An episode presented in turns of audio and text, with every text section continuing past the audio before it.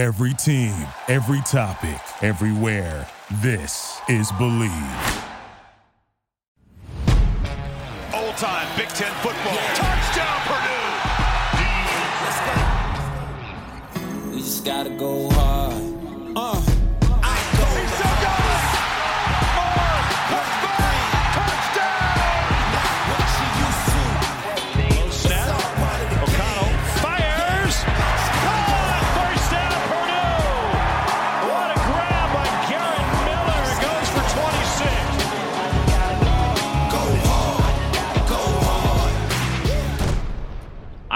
Four words for you beat down, domination, physical, complete. Those are four words I would use to describe Purdue's 44 to 19 win over Illinois on Saturday. This is the Behind the Rails of Purdue Football podcast. Thank you so much for tuning in. I'm your host, Brice Vance man, what what a game. I mean, that was a game that Purdue needed. They needed it in the worst way. It felt like it was a game where they played at a really high level, both sides of the ball. They did some good things on all three phases of of the uh, of the game, and just took it to an Illinois team that has a lot of major flaws, but they took care of business. TCB took care of business. And you know who else takes care of business? That's Bet Online. Football is back. Purdue is back in a big way. And Bet Online is your number one information source for all your sports wagering info, all the up to minute up to the minute stats, news scores, matchup breakdowns, get the latest game odds, spreads, totals from the NFL to college football right at your fingertips with BetOnline's real-time updates with stats, news, and odds.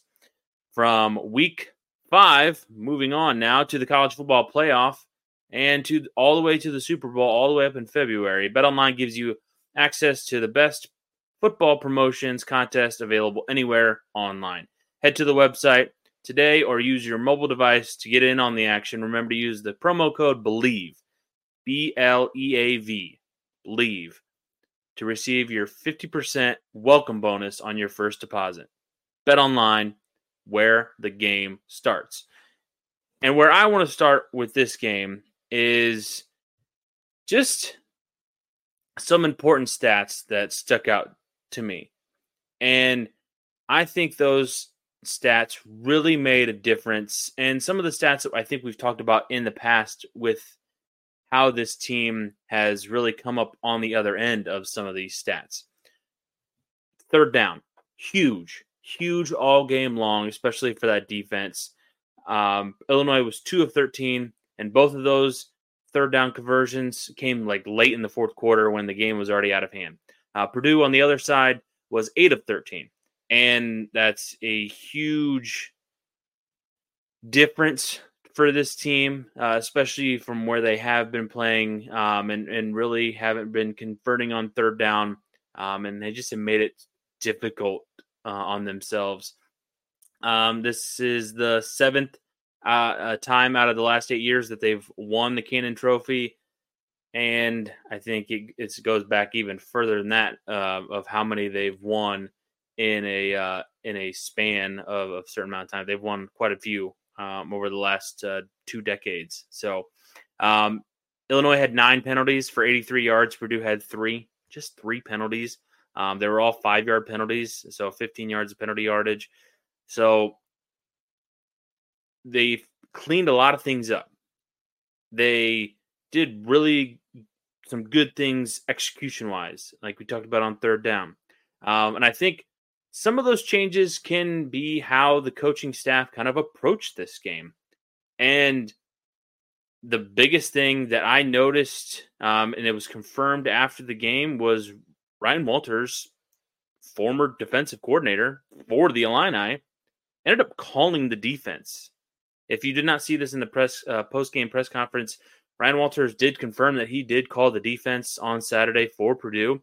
I think that made a huge difference. Uh, this defense was aggressive, all over the place, attacking, and really getting after Luke Altmyer, really shutting down lanes for any of the running backs to uh, that Illinois used. They really could not get going uh, up front, and that offensive line got beat down even more. You know, uh, there I think Luke Getsy I think had to leave the game twice.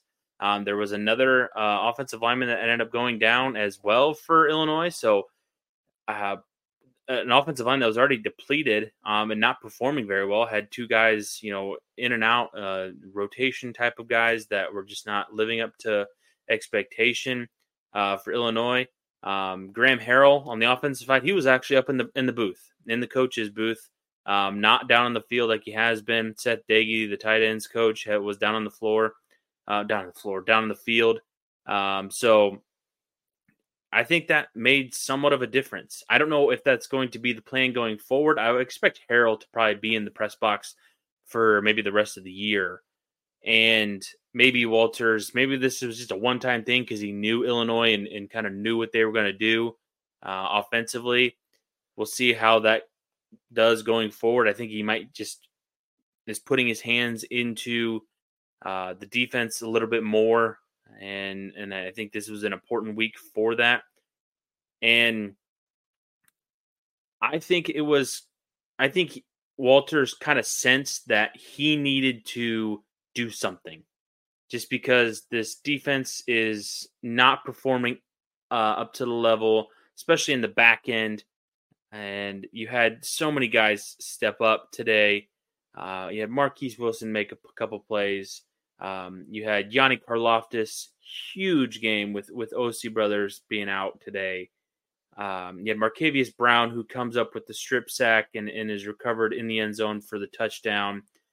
Uh, he was all over the place, flying. Uh, his closing speed is is just tremendous, and I thought that Nic Scourton, Kydran Jenkins, if those two guys, either one of them, I think both of them should at this point. If if they don't get some sort of uh, all Big Ten recognition, where they're honorable mention at the very least, I know, you know, some of the bigger uh, programs or maybe some of the better overall defensive units are going to get maybe a little bit more recognition, and this defense is nowhere on the level of an Ohio State, uh, a Michigan, or an Iowa at this point, but I would just like to see because those guys are just in the backfield constantly harassing quarterbacks. I, I think that they're playing at a really high level and they're just making plays constantly. They it feels like at least once a drive, once every other drive, they're in the backfield making a tackle, making a play. And those two guys are playing at a really high level. And I think that's you know, that's really what helped today and put a lot of pressure on Luke Altmyer. And he really could not do anything except for the connection with him and Isaiah Williams, which I talked about in the preview. And in that third quarter, um, and we'll talk about that third quarter more specifically here in a moment, but in that third quarter, Isaiah Williams did nothing. He had two big catches in the fourth quarter uh, after having about 40 yards in that first half. I think four catches, maybe four to four to six catches, maybe um, for about 60, four catches for 60 yards. That's what it was. Had my fours and the sixes mixed up there. Um, but after in that third quarter, he really didn't have anything. And then he had a couple of big uh, receptions in garbage time that really didn't matter. So I thought that this team played well on both sides of the ball. And I think that starts up front to steal a line from David Pollack, who I really enjoyed on college game day, still enjoy some of his content that he puts out on social media. It starts up front, and Purdue dominated up front uh, for large stretches of this game on both sides. Uh, the offensive line held up well against Keith Randolph Jr. and Johnny Newton. Yes, they they each made a couple of plays, but overall, there was really not a whole lot that those guys were doing to wreak havoc. Uh, Dylan Rosiek, he made a couple of plays from his linebacker spot. I, I barely heard Gabe Jacas's name.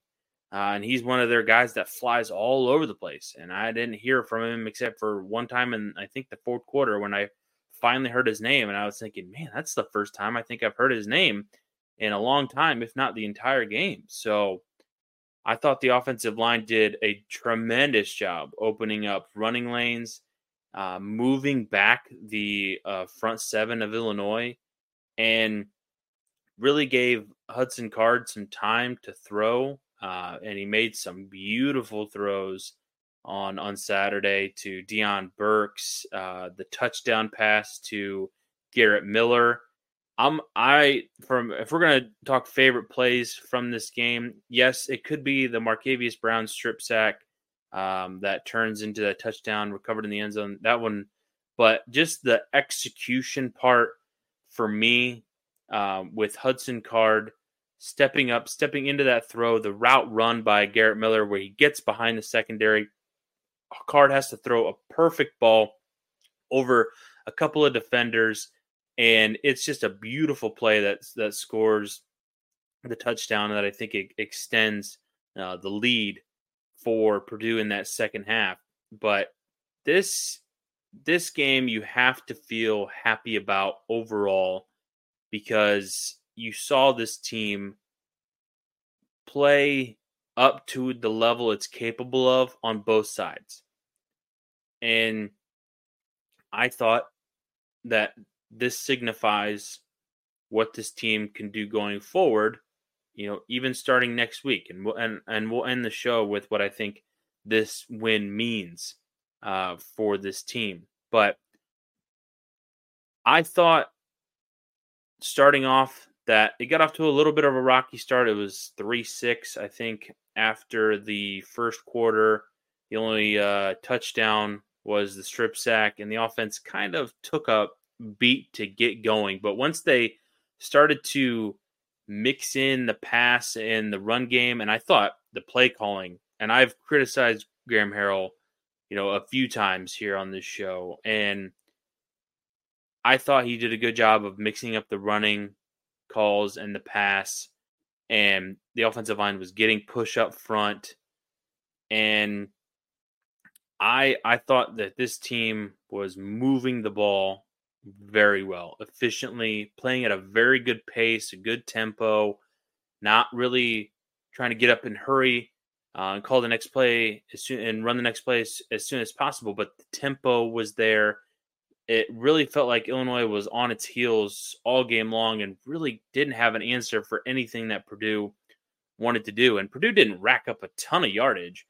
Um, I mean, granted, one of their touchdowns came on a, on a turnover, but I don't even know if they reached a 400 yard. They came close to around 400 yards of total offense, which is kind of what they've been averaging.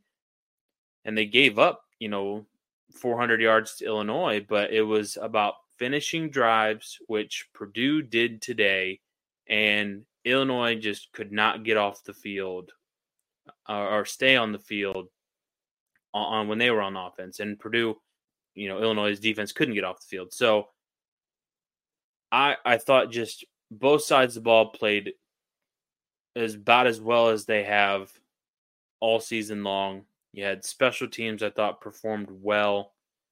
And it just felt like a team win, team win that was a complete win, and a win that Ryan Walters needed, and gets his first Big Ten win.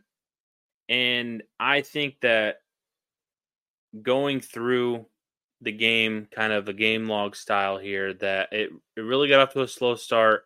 The offensive line was kind of scuffling a little bit, struggling to pass protect early on, but they quickly fixed that in the uh, in the second quarter, and from then on, uh, we did see another Mockobee fumble, uh, and he's there's something that's going on. It's struggling. I don't.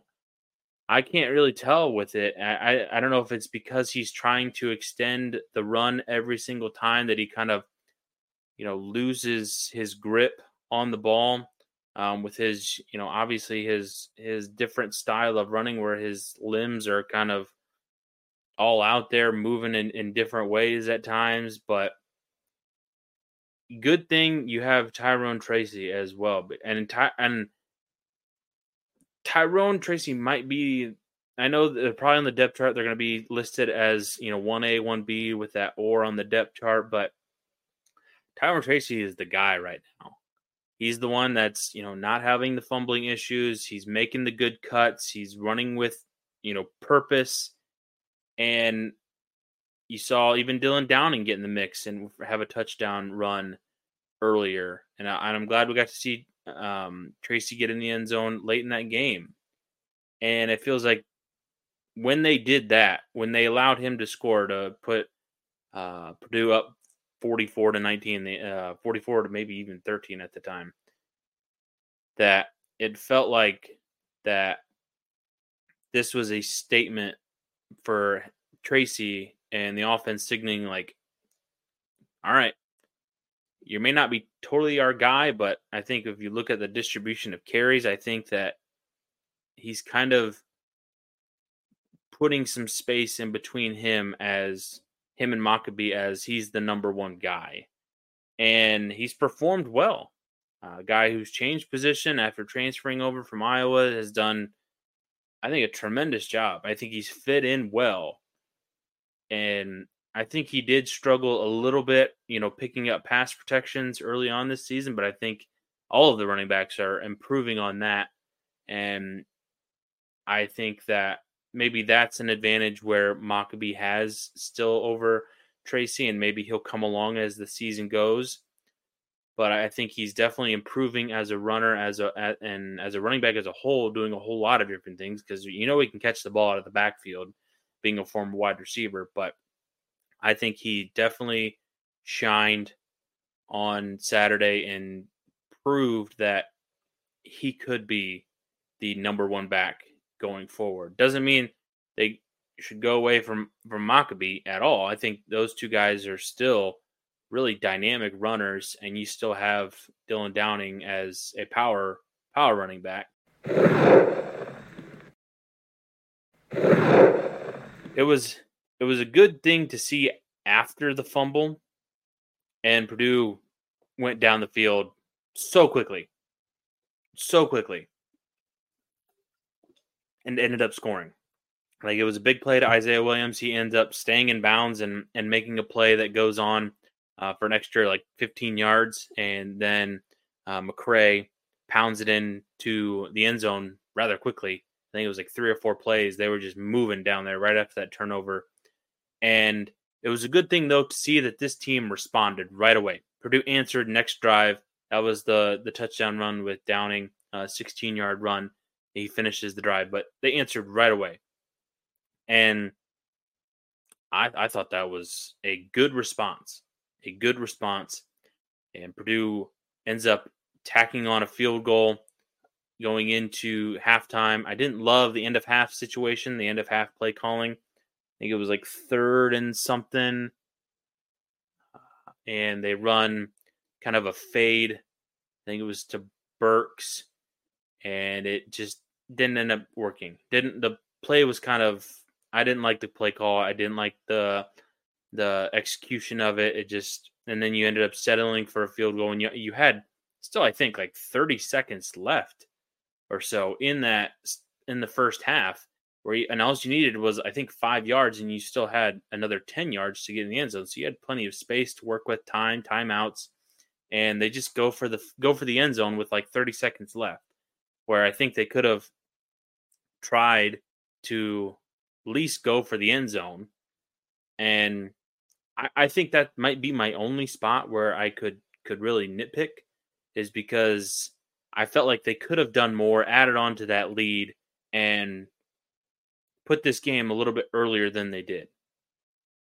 But man, I I thought they still played very well because they ended at three sacks in the first half, five tackles for loss, and Purdue uh, Illinois only had one sack, and Illinois at that time was still 0 for 6 on third down. I think they ended up going like 0 for 10, 0 for 11 before uh, getting that first down uh, first first down on third down, and they only had one point penalty in the first half. Purdue did, and they came out second half and that was the drive that finished with the, the Miller touchdown. And we even saw Jaden Dixon Veal. He get his first career catch. So starting to see a couple more guys get involved. You, I think it was kind of a quieter day from Yaseen and Sheffield, but I still think obviously those guys are just really good weapons um, for this team.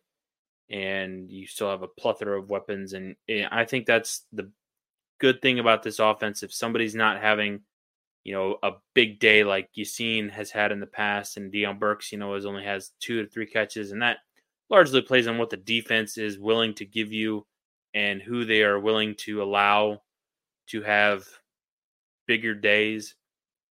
As we saw with uh, with uh, this, this game today, obviously, I think Purdue was able to just run all over them, and it really opened up anybody which is why I think Burks got more involved.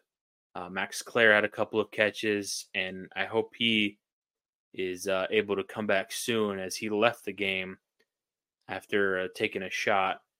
So I, but you have Garrett Miller who's back and healthy. So um, I, I, think that thank goodness you have him back and healthy. Uh, otherwise, you know, you might see a little bit of a drop off in tight end production. But I thought Miller finished that drive with beautiful route, great throw from Card, and it was it was great. It was a good good start to the third quarter, and that kind of pushed this game uh, into a uh, another not a stratosphere, but just another another level to where they have been.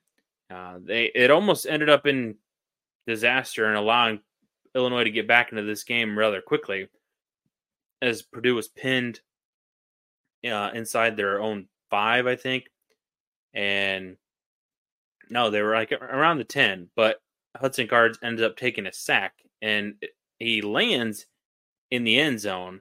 Um, so I thought it was going to be a safety at the moment, but referees ruled that as momentum kept him uh, down around the one. So that was the one one of the things that stuck out one of the plays where the offensive line maybe have gotten beat uh, pretty badly on that play, and I think they Illinois sent pressure on that play, really got back into into the grill of of Hudson Card. So you got lucky out there, you punted, but still Illinois wasn't able to do really anything, and it's credit to that front. You had Karlaftis get a sack. Uh, I think you had Jenkins, Scourton was just all over the place. Um, I think Emba and Langham, I think played played well. They didn't really hear a whole lot from them. Uh, Humpich was in there a lot more today. I think uh, he played. I think he's played consistently. You know, pretty well. Um, I think you'd like to see him maybe make a few few more plays and get in the backfield a little bit more. But overall, I thought the defense was just flying all over the place. And I think that's what you really want. And I think that's due to, in part, Ryan Walters calling this defense and kind of, you know, giving them the tools to say, just go out there and go. Go. Don't stop thinking. And I think that's why at times, sometimes this defense looks a little slow and why I've you know maybe criticized uh, Cam Allen just maybe a little bit too much that he looks slow and maybe he's just out there thinking too much. And I get it, he's you know in a, in a in a spot that um, you know maybe he's not right for or fit for at, at the moment, but the defense and Cam Allen was almost had a pick today. He was they almost picked off. I think it was Williams, and he cut off a route and and you know, they were speculating on the broadcast. Maybe it was a little early, but I thought he played it well, perfectly timed it, came in there, broke up the pass. And this defense played probably its best quarter in that third quarter. And it was just a defense that was flying all over the place and making plays near the line of scrimmage, not allowing any big plays to go. And I thought so many guys played at a really high level today. Snoozy Kane. Um, sometimes I feels like I forget to mention him. Sometimes Dillon Thieneman played well.